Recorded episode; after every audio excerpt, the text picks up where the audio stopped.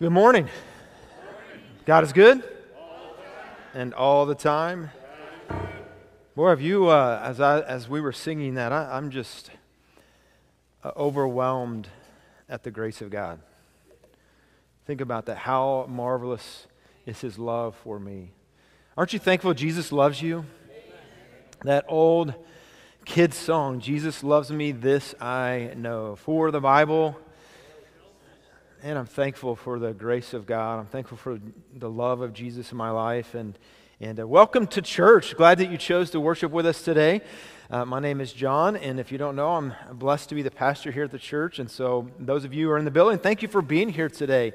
And uh, those of you who are online, welcome as well.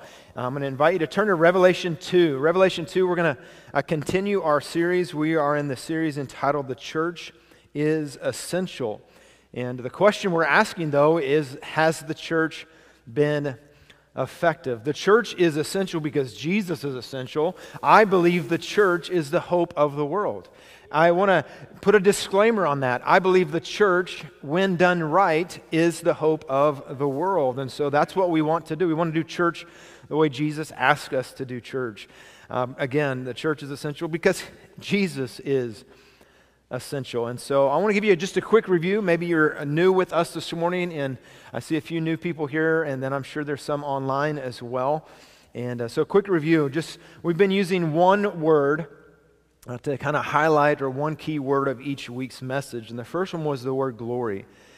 And we understand that as a church, we are to display the glory of God. That was revealed in Revelation chapter 1 when John received a vision from Jesus. The second word is love. And this was the letter to the church of Ephesus. And, and Jesus, remember, he said, You have left your first love. And so we understand that as a church, we're to glorify God, we're to display his glory. We can display God's glory best by loving him most. And so we want to pursue him. The, the next word we looked at, the key word was death.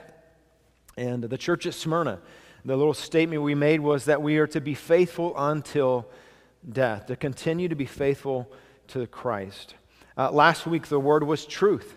And so we understand we're supposed to declare and we're supposed to defend the truth. This was a letter written to the church of Pergamos. And today in Revelation 2, we're going to start really in verse 18, but it kind of carries this same theme, this idea of truth. And, and the one word for today, if you are taking notes, is the word holy that we are set apart, that we are set apart for a purpose, that we are to be pure. We're supposed to be like Christ. And so, God has always, since in the beginning, and we see it specifically when he approached Abraham, that God has always had a group of people that he has set apart, that he has declared holy, and the purpose was for them to point to the glory of God.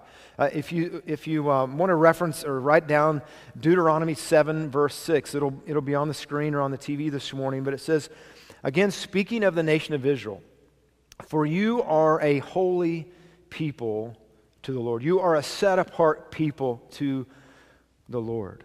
You are holy people, the Lord your God. The Lord your God has chosen you to be a people for himself, a special treasure above all peoples on the face of the earth. And you see that theme all the way through the Old Testament that God had a chosen people, the nation of Israel, the Jewish people. They were set apart, holy, and they were to display the glory of God. Peter uses that same terminology in 1 Peter 2, verse 9. And listen to the words of Peter and how similar they sound. And now he says, But you are a chosen generation, a royal priesthood, a holy nation. And now he's not speaking and referencing the Jewish people or the nation of Israel, he's referencing the church. The church being those who are followers of Jesus Christ. And he says, You are holy, you are set apart, his own special people, that you may proclaim the praises of him who called you out of darkness into marvelous light. What, what, there's so much theology in that one last part of the verse. We could spend the rest of the, the morning on that. But, but just think about that that we are set apart, we are pure, we are holy to be used of God. And this verse is to proclaim what happened in our life that we were called out of darkness into light, that we were brought from death into life, that we were once. Uh, orphaned have now been adopted. Aren't you thankful that you have been adopted into God's family?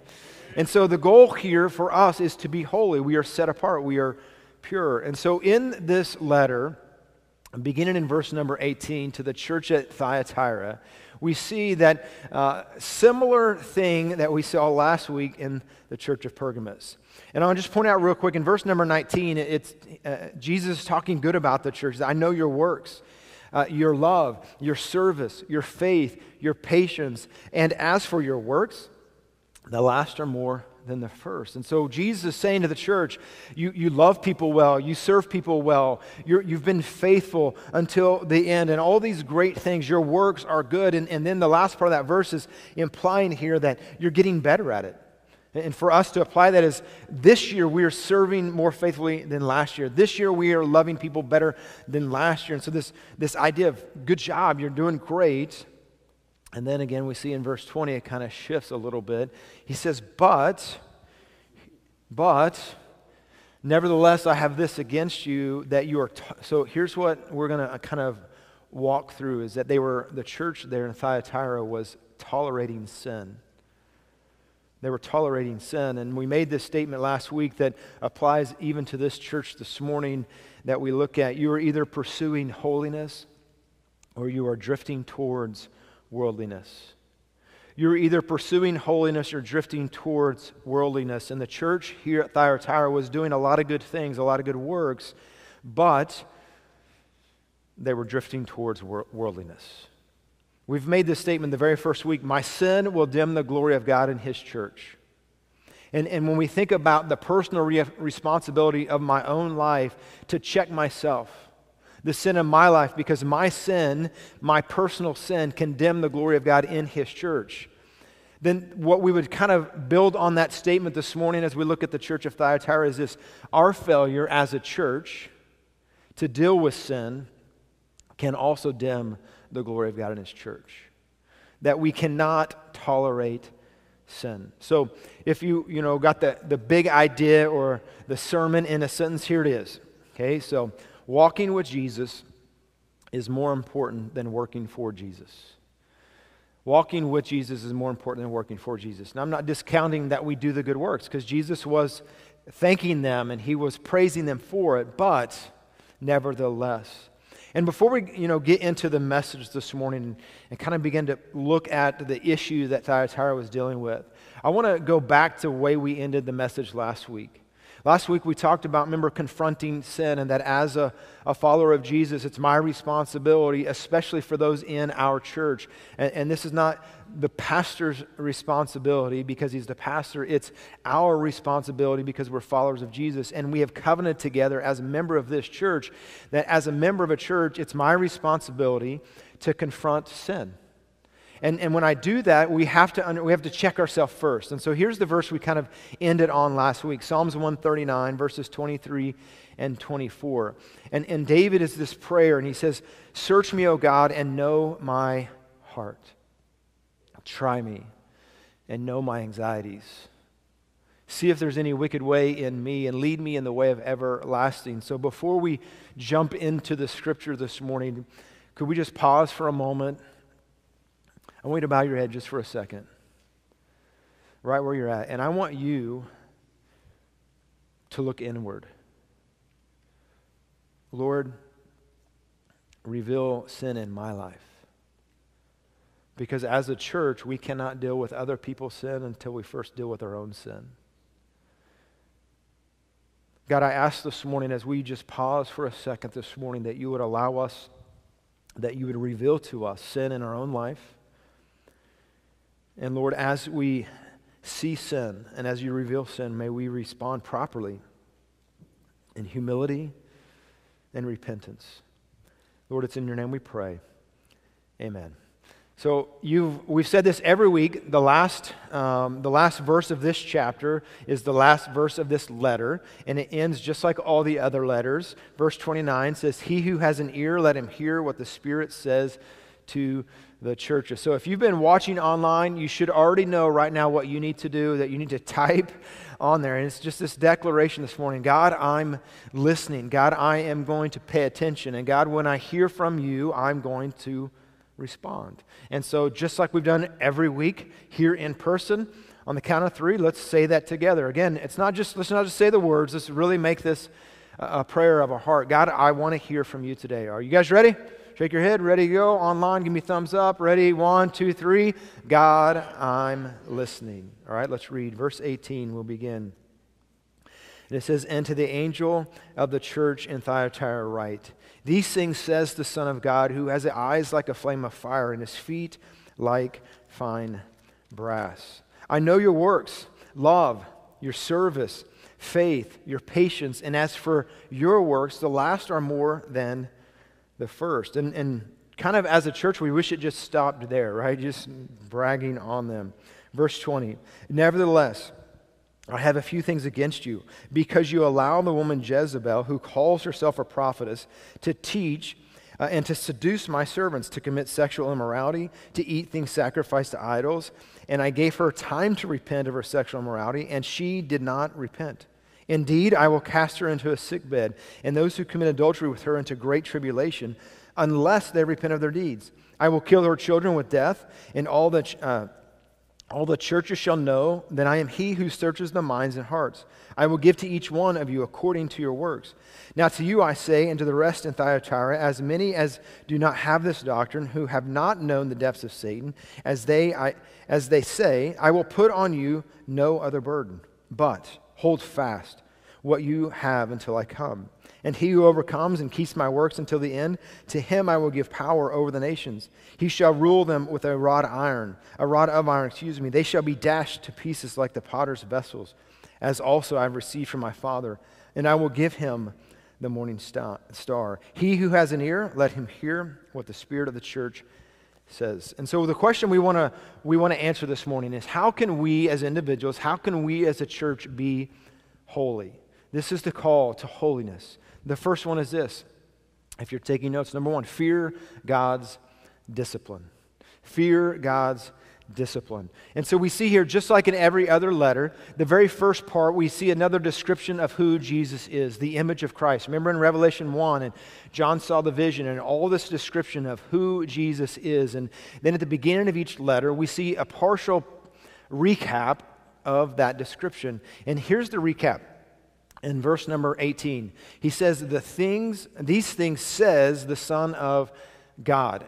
We see in chapter 1, he uses the word Son of Man. Here he's using the Son of God. And we put these two together, what Jesus is saying through John is that I am completely human and I am completely God. There's also a specific thought to this church in Thyatira. The city here was really the center or the guardian who was known to be the guardian of the city was Apollo. Okay, not Apollo Creed, but Apollo, the Greek, uh, in Greek mythology. This is Apollo, the son of, anybody know Greek mythology? Zeus. He's the son of God. Apollo is known as the son of God, which they worshiped in this city. And I would say, son of small g God. So you see what Jesus is doing? Jesus saying, No, I am the Son of God. I am the King of kings, the Lord of lords, one who is and was and is to come, the Alpha and Omega, the beginning and the end. I am the one to be worshiped. And how relevant is that phrase for this church and for this city? He goes on to say, eyes like a flame of fire. And what he's really referencing here, again, this is in chapter one. He's saying, I have all authority, I see all things. Here's a scary thought God knows your thoughts. God sees your quote unquote secret sins. God is watching. He goes on to say, whose feet are like fine brass. In other words, he is pure, he is holy, he is without sin. And because he is pure and holy and without sin, he is the only one who can punish sin. He is the righteous judge. And we think about his holiness and we think about the fact that he's going to judge all sin, we should fear the discipline of God. In fact, that's why he sent Jesus, what we talked about, what we sang about, how marvelous the love of Christ, because he, who was holy and sinless and perfect, died in, in my place so that I couldn't be holy and declared holy. So at the moment of my salvation, when I was 17 years old and I placed my faith in Jesus, at that very moment I was declared holy. I was declared righteous. And positionally, I am holy before Christ. I am holy because when God looks at me, he sees the righteousness of Christ upon me. And thank God for that. Now, practically, I am not holy. And practically, you are not holy. But we're always moving towards holiness. We're always pursuing holiness because if we don't pursue holiness, our natural drift is always going to be towards worldliness. Holiness. I love this statement of this character of who God is. Jerry Bridges says it this way The holiness of God is the perfection of all other attributes. Now, that's kind of deep, so I'll let you think about that this week, right? But Todd Wagner says it another way. It's pretty much the same statement, just worded a little different. He says, Holiness either contains or reveals all of God's other traits. What, what, is it, what do these two statements mean? Let's just think for a moment. All right, so God is good and all the time. Well, how do we know God is good? Because his character is he is holy. How do we know God is just? Because he is holy. How do we know God can be trusted? Because he's all powerful, because he is holy. And he cannot do anything that is wrong. And we understand as followers of Jesus, I'm thankful for Romans that says, Therefore, there is now no condemnation to those who are in Christ. When I stand before God, the final judgment, He's going to see the righteousness of Christ in me. But as I live on this earth, my goal is to pursue holiness. And when I step out of line of holiness, guess what God does? Pushes me back into line. And sometimes that looks differently. He speaks specifically to sin or to sickness in verse 22. But listen to Hebrews chapter 12, verse 5 and 6. And you have forgotten the exhortation which speaks to you as to sons. Again, we're talking about relationship. He's talking to followers of Jesus. My son, do not despise the chastening of the Lord. That doesn't sound fun, but he's don't despise it, nor be discouraged when you are rebuked by him. For whom the Lord, what's the next word? Loves. Whom the Lord loves, he chastens and scourges every son whom he receives. In other words, the discipline of God, it reveals relationship. Discipline of God in my life reveals relationship, and it's always motivated by love. But that's a scary statement. Discipline reveals relationship. Therefore, if I claim to be a follower of Jesus and I'm living in habitual sin and God doesn't discipline me, then I'm not in relationship. Because discipline is always a result of relationship, always motivated by love. And so, as we think about this thought, how can I walk in holiness? The first, fear God's discipline. The second, if you're taking notes, practice church discipline. This is where it gets scary, right? Practice church discipline. And, and when we think about church discipline, so he, here, here he talks about uh, Jezebel and the spirit of Jezebel and the person of Jezebel. And, and you can read a lot of commentaries on whether this is a literal person, a literal female named Jezebel. In fact, some commentators, I'm really scared to say this, but some commentators even say they think that Jezebel is the pastor's wife. I don't think that. They think that, okay, that Jezebel is a pastor's wife here at Thyatira. Not, not here, but in Thyatira. clarify that. And, and yet, um, most scholars say that even if it is a specific person that they're referencing here, most likely her name would not have been Jezebel. Nobody's calling their daughter Jezebel, right? No, no good parent, right? Because all the way back in 1 uh, Kings 16, we see who Jezebel was. Jezebel married King Ahab, and Ahab was living in sin by entering into this marriage because God had said, Don't marry other uh, pagan nations, don't intermarry. And the reason was, God told them, was because you will fall for their false gods, and they will lead you into idolatry and immorality. And that's exactly what's referenced here in the scripture. So I think it has more to do with the spirit of Jezebel, the teaching of Jezebel. And it says here in the text specifically, what was she leading the church to do? Sexual immorality and also idolatry. The same things that were mentioned in the last letter to Pergamos, and, and we kind of summarize those two things into that one thought of worldliness, leading the church to live like the world. And so, this church, although they had good works, were tolerating sin. Specific sin it's referencing here. Josh Smith says this um, And it's kind of a convicting quote. The church silently supports everything it openly tolerates. The church silently supports everything it openly tolerates. And in the culture we are currently living in, it becomes very difficult. It seems like it's been very difficult for churches to take a stand on things because they don't want to offend anyone.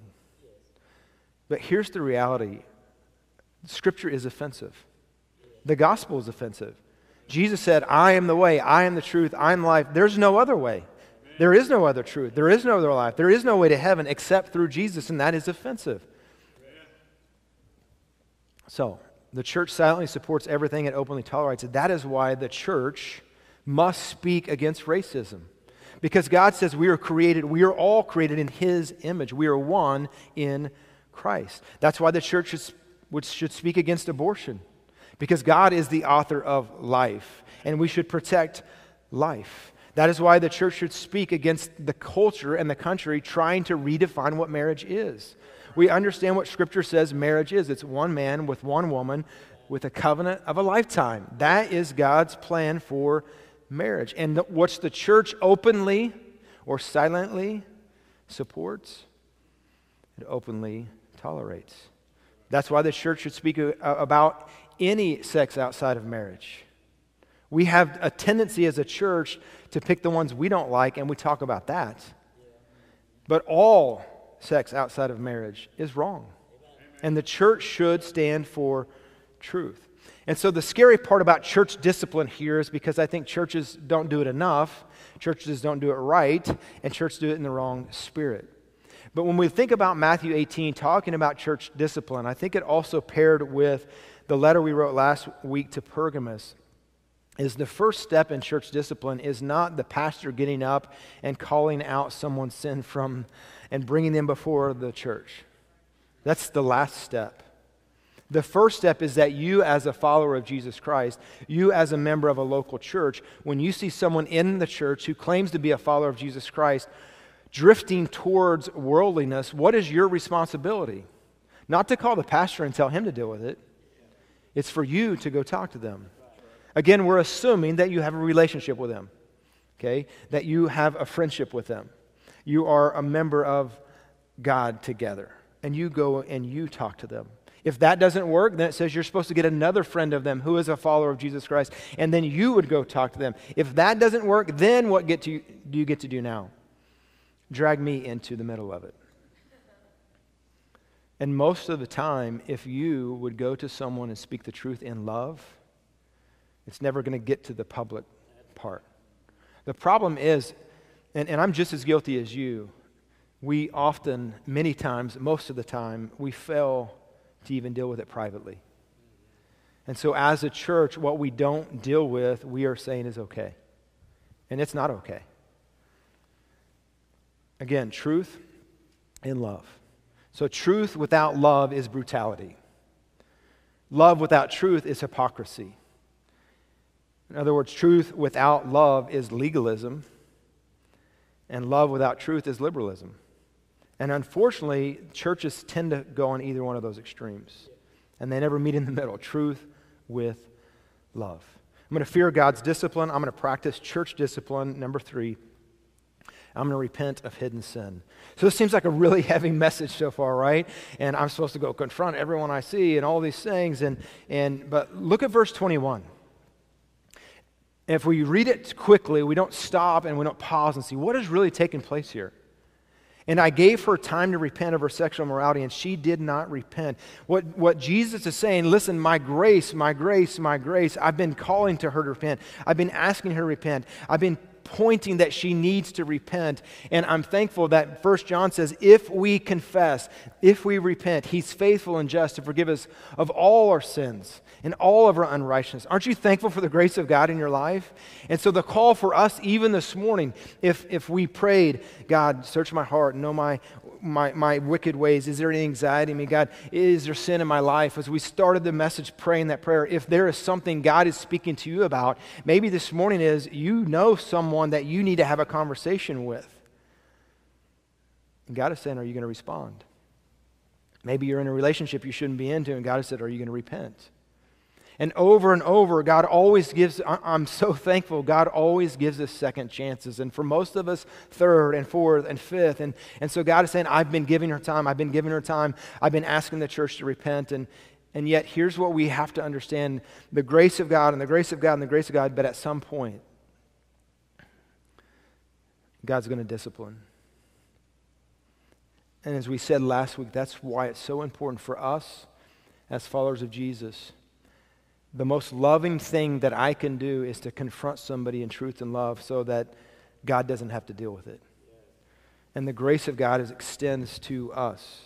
I love this statement. Richard Sibbes says, There is more mercy in Jesus than sin in you. There's more mercy in Jesus than sin in you. Repentance for salvation is a one time thing. Repentance for sanctification is a lifelong journey. For me, it's a daily journey. I'm thankful that when I gave my life to Christ at the age of 17, Ephesians says that I'm sealed until the day of redemption, that I cannot lose my salvation. Salvation is a one time prayer, a one time repentance, but sanctification, becoming holy, godly, is, for me, sometimes, oftentimes, a daily repentance. It's a lifelong journey of pursuing the holiness of God. So the simple thought is this morning is God revealed something in your life that you need to repent of. We need to fear God. We need to practice church discipline. We need to repent. The, the last one, hold fast. Similar to, to, to Pergamos, be faithful unto the end. Revelation chapter 2, verse 24. Let's, let's skip to, to verse 25. He says, But hold fast what you have until I come. Keep being faithful. Keep pursuing holiness. Keep pursuing Christ. Verse 26 And he who overcomes and keeps my works until the end, to him I will give power over the nations. He shall rule them with a rod iron. And verse 27 here is just a quote from Psalms chapter 2, which is a messianic psalm, and it's quoting, it's referencing Jesus. He shall rule them with a rod iron. You realize at one point in history, in the future, Jesus is going to set all things right. He's going to have a new kingdom, a new heaven, a new earth, and we, as followers of Jesus Christ, we are going to rule and reign with Jesus forever.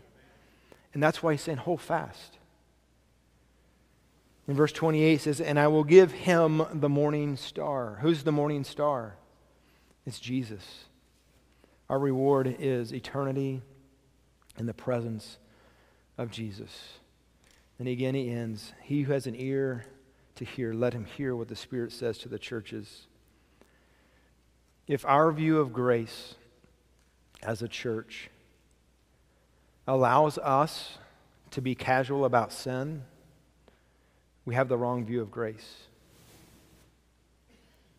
I'm thankful for grace, but when, I, when we sang this morning the, about the love of Christ and his amazing grace,